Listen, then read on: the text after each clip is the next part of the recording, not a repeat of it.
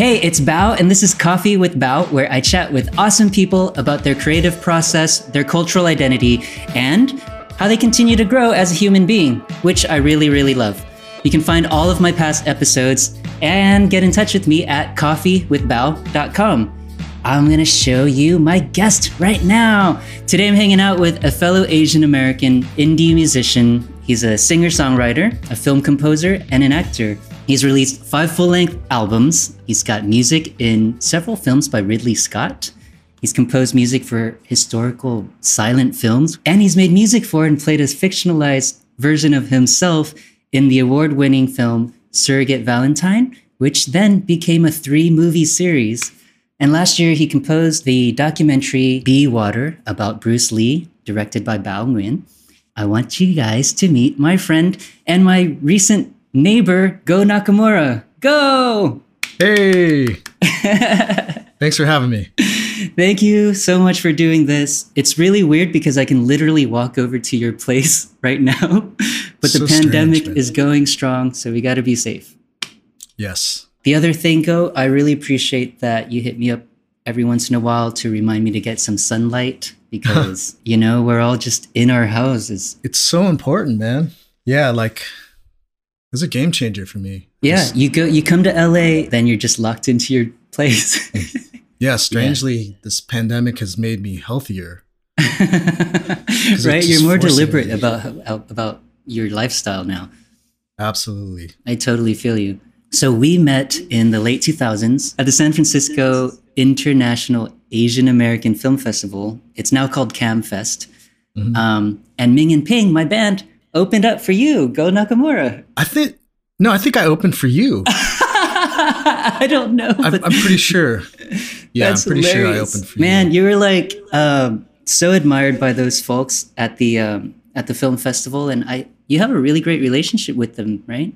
Yeah. Um, well, the way I got involved was um, just a lot of my friends were working the box office. You know, I, I would just go as just a movie fan, and I just loved seeing these films that I can only see at this festival. Yeah, And then, you know, my friends would just be like, they'd recommend all these movies, and they'd be able to get me discounted tickets or whatever, or they'd get me into some of these parties. The parties were super fun because you get to meet, you know, directors and fellow artists. So yeah. yeah, it was it was really invaluable. So I'm really excited about this conversation because it's about music and movies and life. Mhm. However, there's I couldn't find that much on your history, like your personal history online. You're like a mystery man.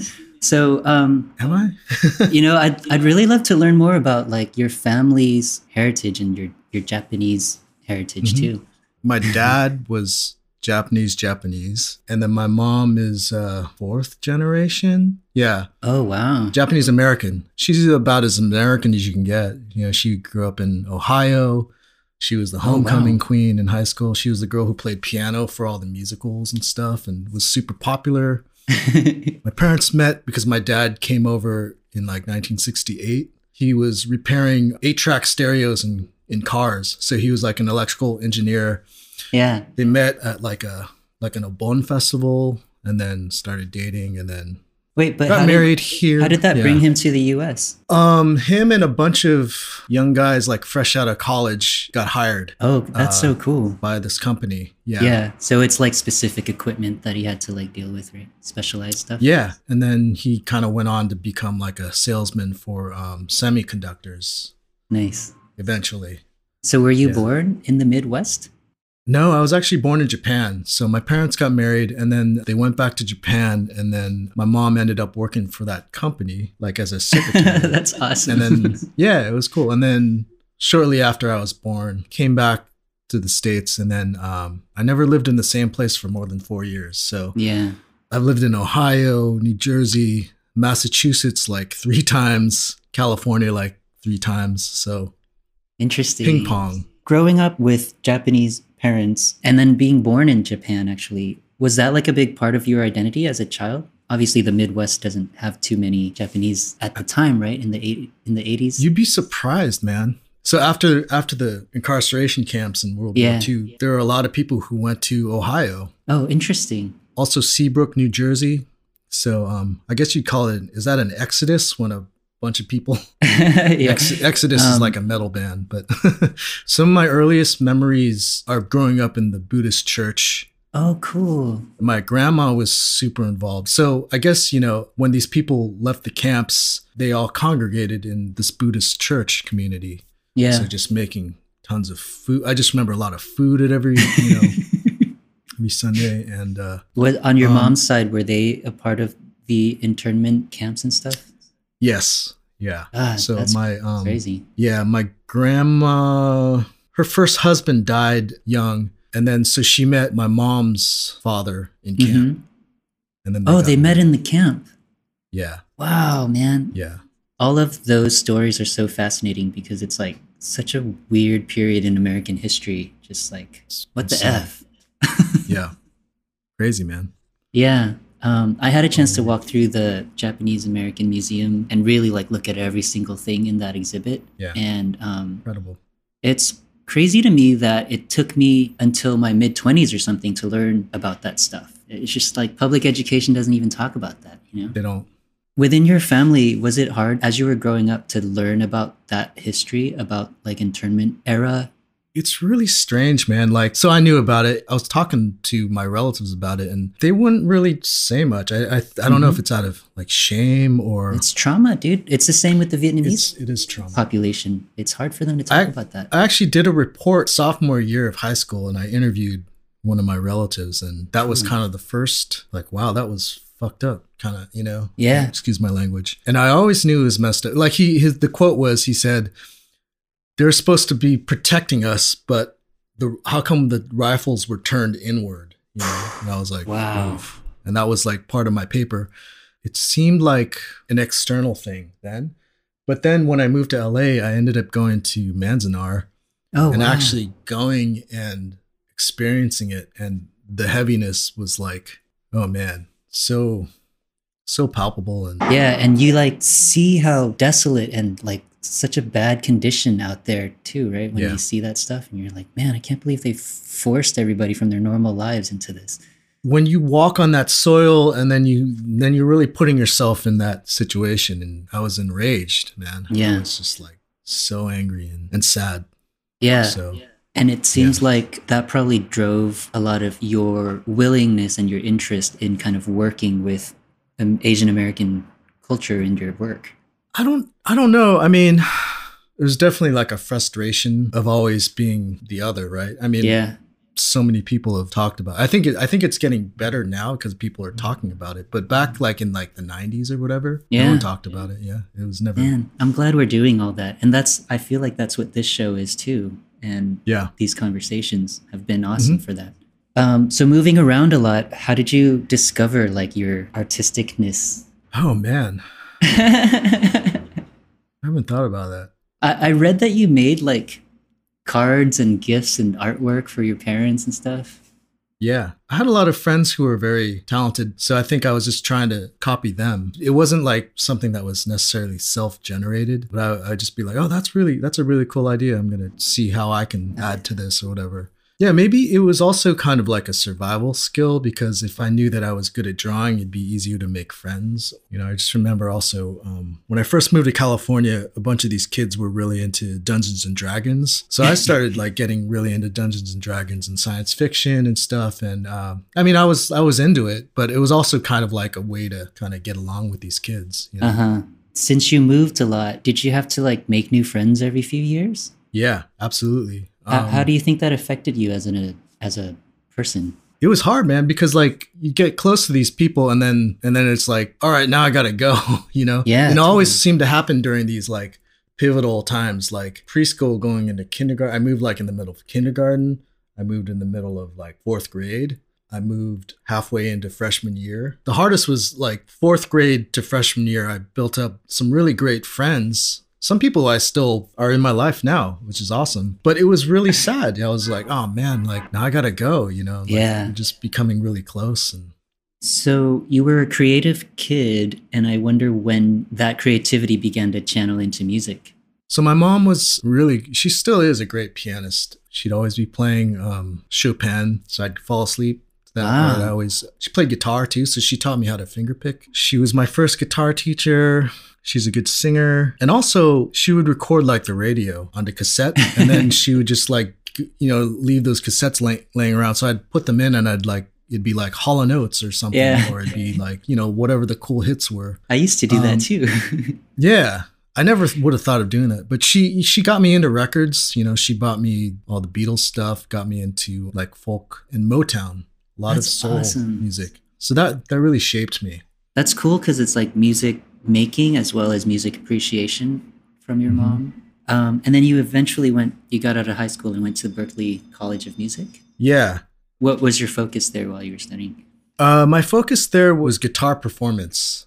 It's like the most boring major. Is it? And I realized that. Yeah, I mean, it was good in that I just got to play guitar all the time. You know? But I mean, I was already doing that, and um, I learned a lot because uh, my roommate was like one of the better guitarists at the school, so I learned a lot from him. Yeah, I just had like a lot of really talented friends. It just put me in this other level. I thought it was like a hot shot, you know, when I was in high school, and then I come here and it's just like, holy crap! I'm like a very small fish in like a bigger pond. Well, another reason why I went to Berklee was um, going back to the moving thing. Like a lot of my friends from high school in Boston ended up going to Berklee. I was in a jazz improvisation class there. It was uh, high school was cool, man. Like in in Ma- Massachusetts, we had like a jazz improv class, and our teacher there was a guy named Jeff Leonard, who was a Berklee graduate, and he was amazing. He was just like super cool guy we all looked up to him. We were like, oh, this guy went to Berklee and we want to be like him. So, you know, there's a Yeah. part of me that was like inspired, you know. yeah. I always wanted to like be a composer. Oh, interesting. That's so cool. And um, that obviously eventually led to your work as a composer. Um, It's a long path, man. right? If you think back to that time, what did you expect your career trajectory to be? I, I thought I'd be like in a band like Journey or something and be like the hotshot guitar player yes. or be like Van Halen. But then shortly after I graduated, that all changed. You know, I was playing in bands and then just like this side band and I was like, this kind of sucks. I don't I don't like these songs. These songs are Mm. crappy.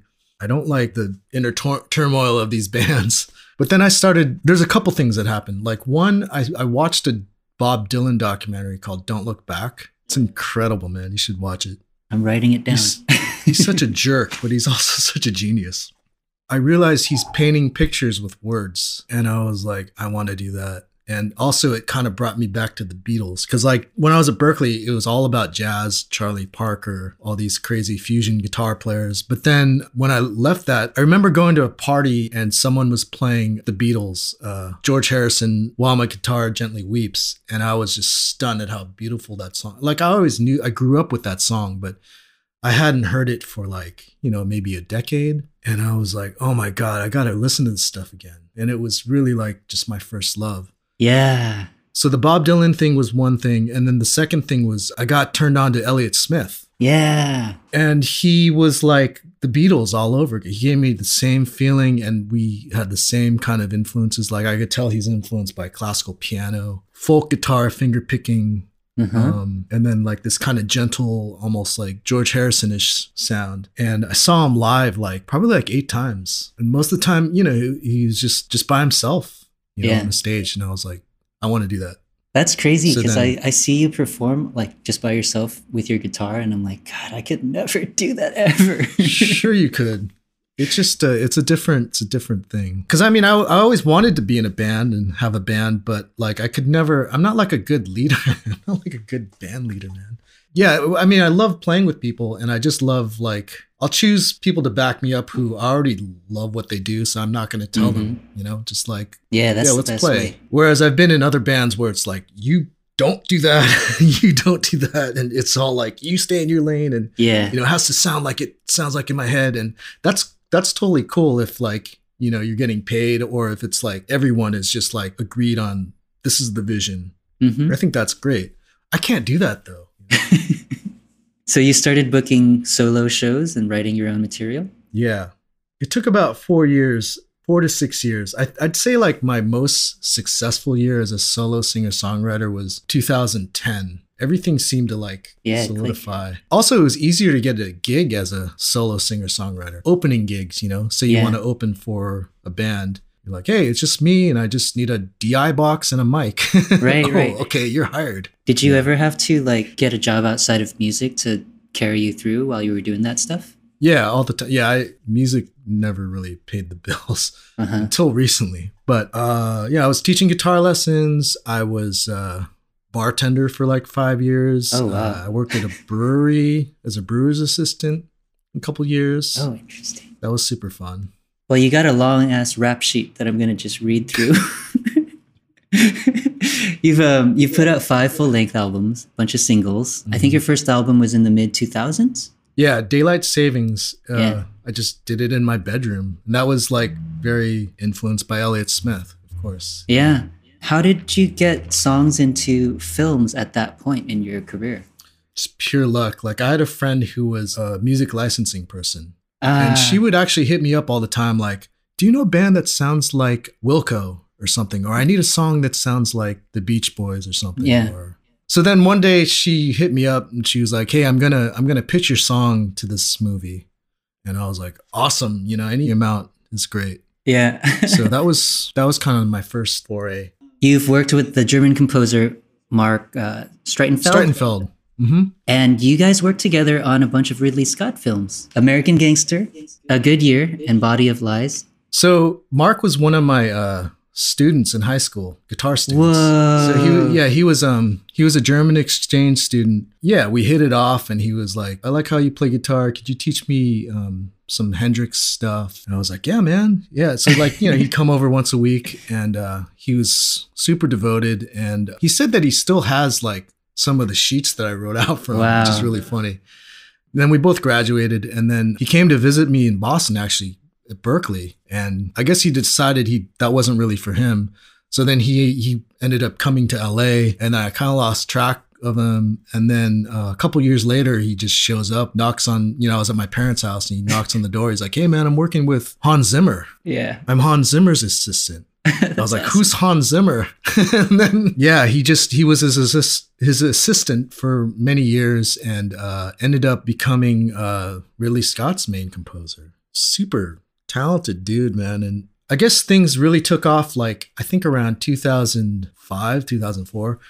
He was like, "Hey, um, I, I'm working on this project. You want to come over and stay with me, and we'll just write music." And he he couldn't tell me what it is. He's like, "Yeah, we're gonna write. Uh, just study like French music and these chants, chansons and Serge Gainsbourg and stuff." So I, you know, I was like listening to all this stuff, and I go over and he's like, let's go buy an accordion. So we went and got an accordion and like, let's go find some chimes or whatever and like go buy some chimes and stuff. And it turned out that we were recording demos for A Good Year, which takes place in France.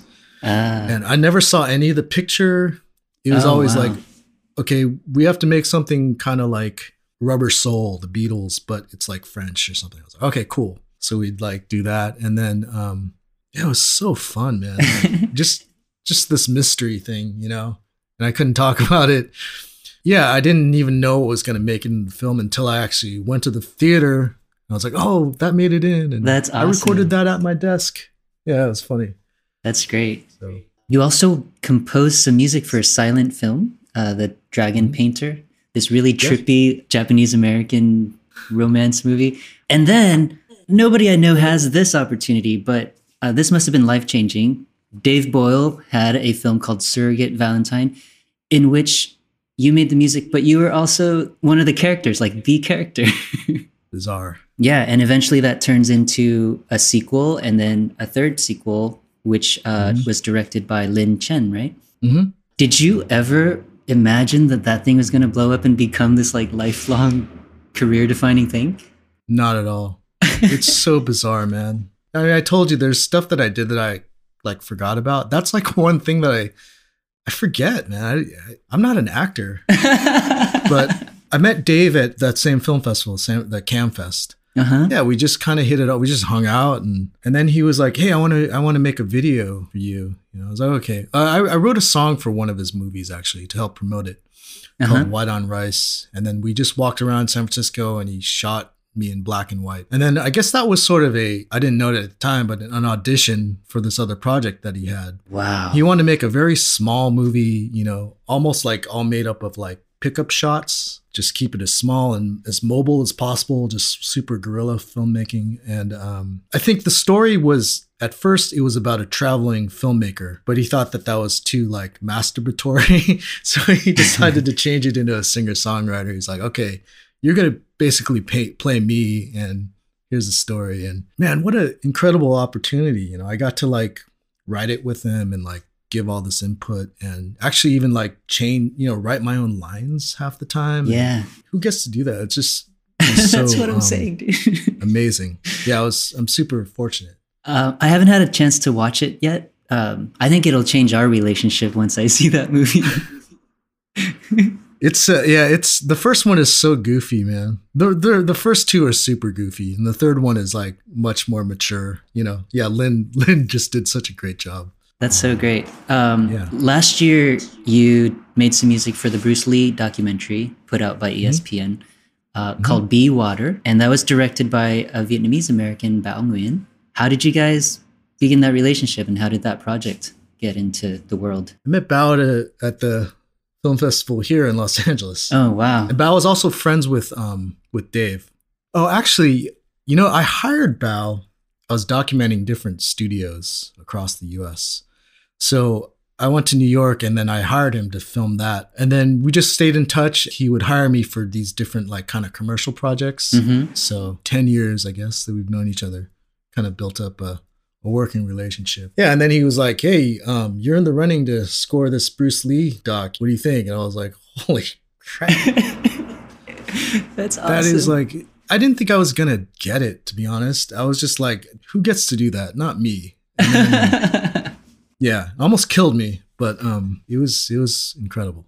yeah, I got a chance to watch it, and um, I'm going to show a little image and talk about it. So Cool. Goh's latest project is Be Water, which he did the music for, and that is a documentary about Bruce Lee as part of ESPN's 30 for 30 series.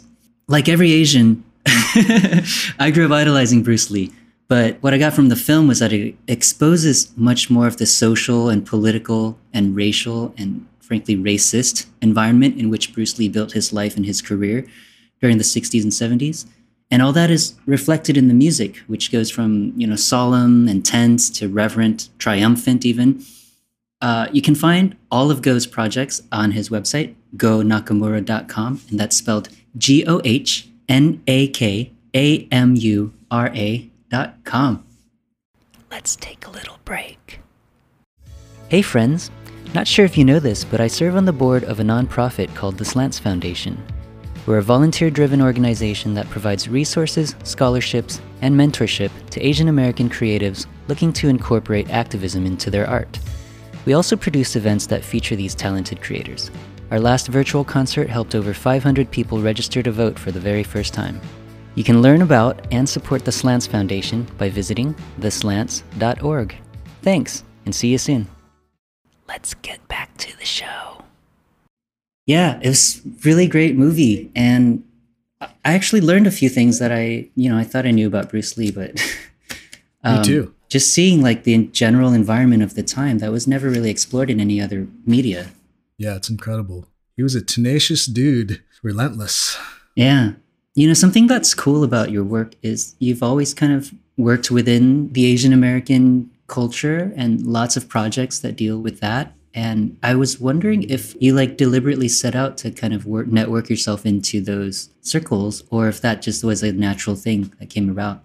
It was pretty natural. I can pinpoint like when I first became aware of this community. Um, there was like an article, a news article about one of my um, high school classmates, Gene Yang, who is now a very successful uh, cartoonist. And he, you know, he was like in my Japanese language class in high school, and I, I hadn't heard from him or, or didn't know what he was up to. and I was like, wow, this this guy's doing like this was before his career took off, but he I was just like, dude, this guy's doing comics. He's amazing.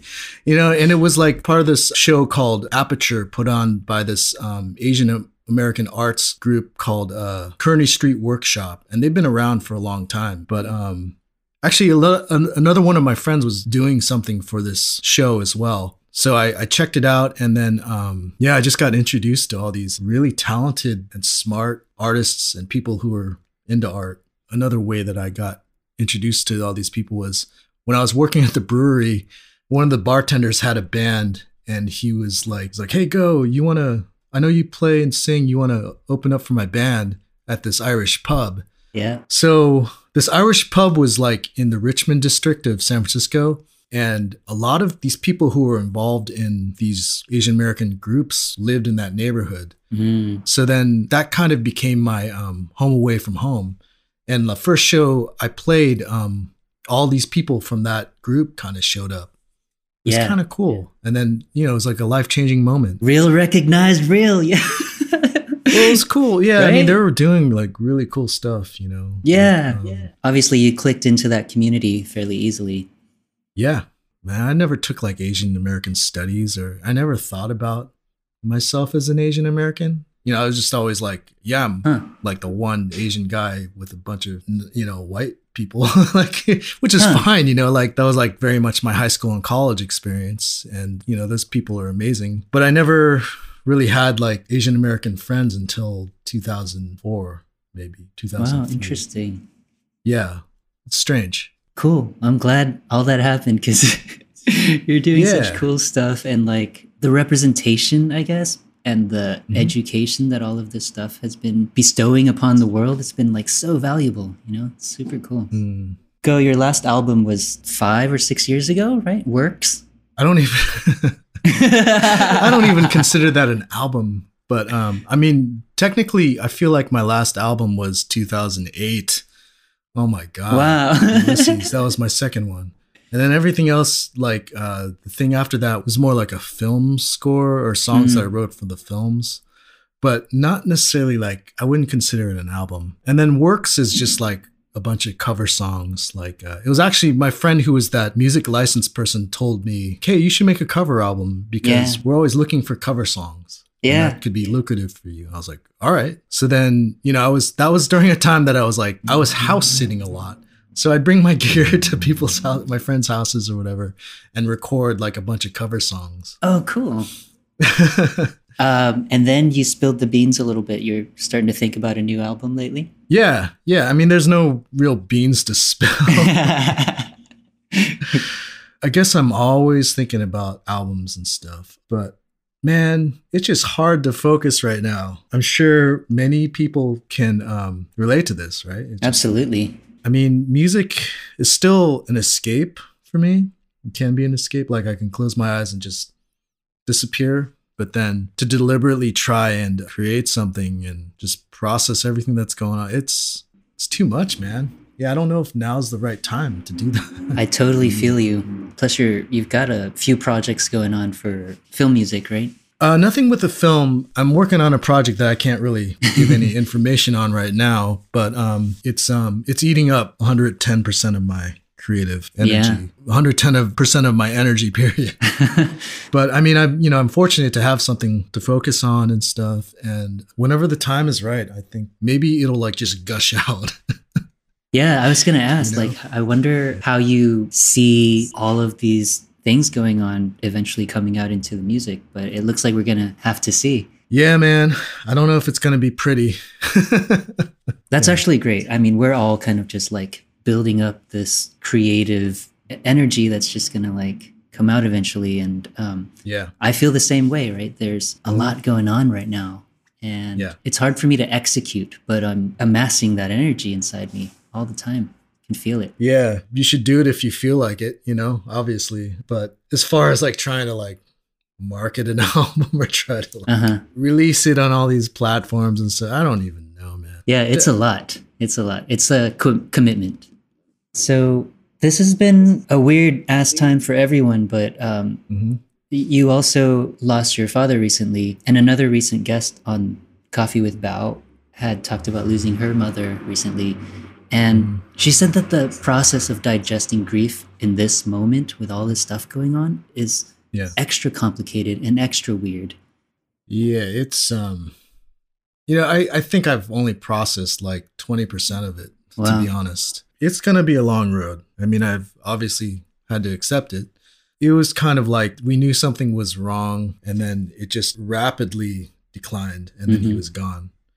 And that was that was super traumatic, you know. And then on top of all, you know, not to get into details, but the last three months of 2020 were like a constant pummeling. Like things just got worse. I was like, can't get any worse. Got worse, got worse, got worse, got worse. And man, I, I don't know. I thought like I was just not, I was just going to disintegrate, to be honest. Ah.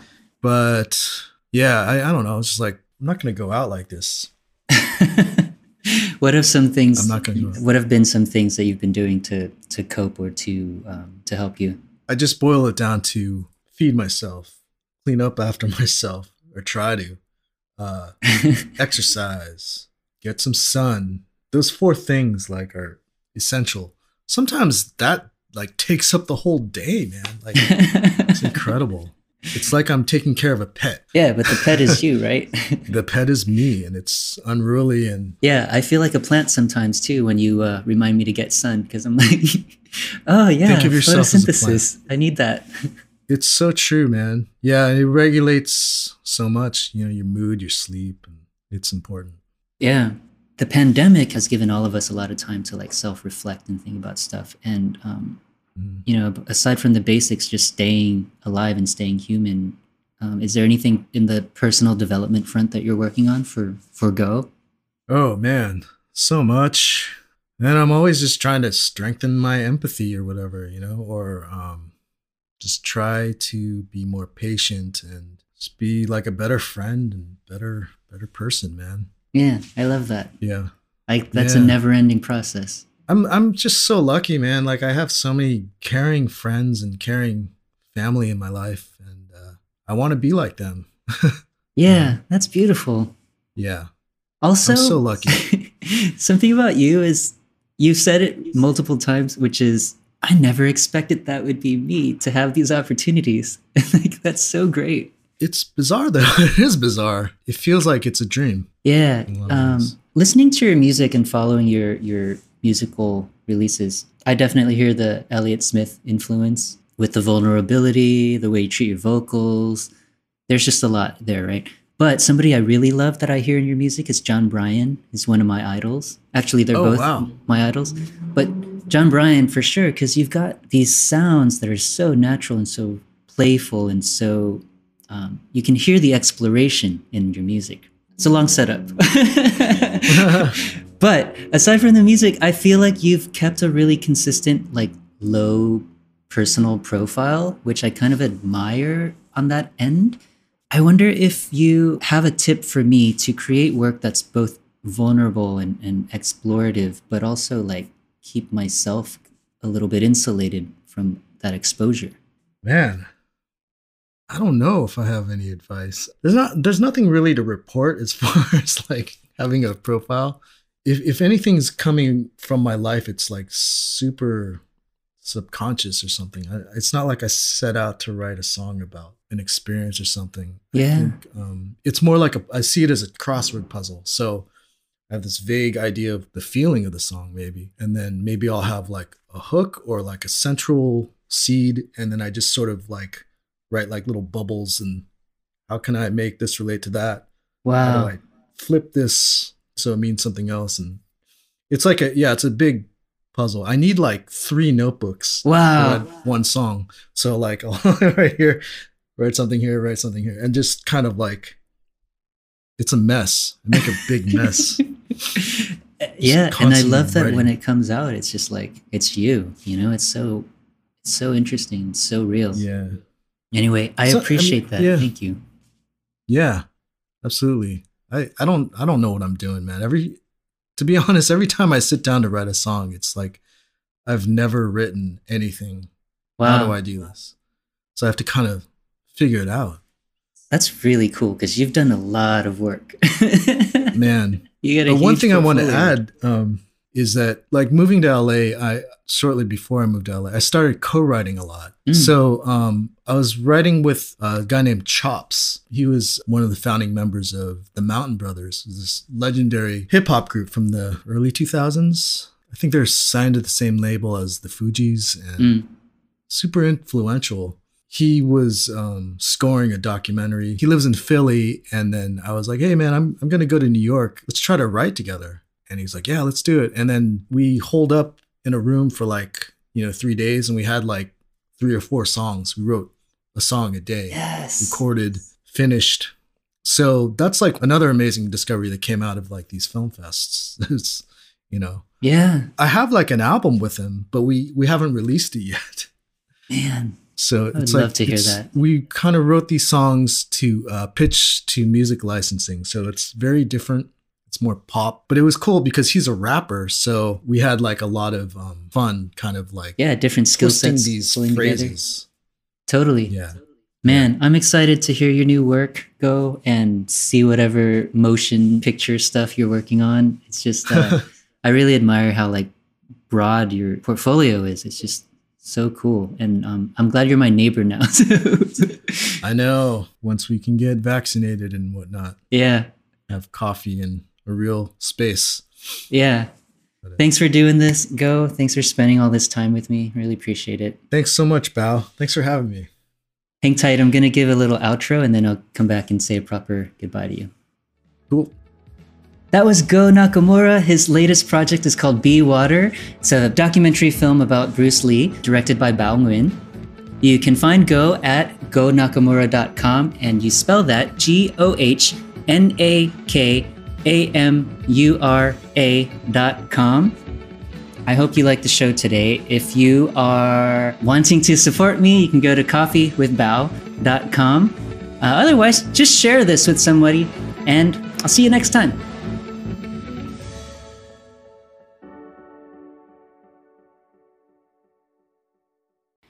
You want to see our beautiful mugs while we chat? Coffee with Bao is also available in video. Just search for it on YouTube and hit the subscribe button.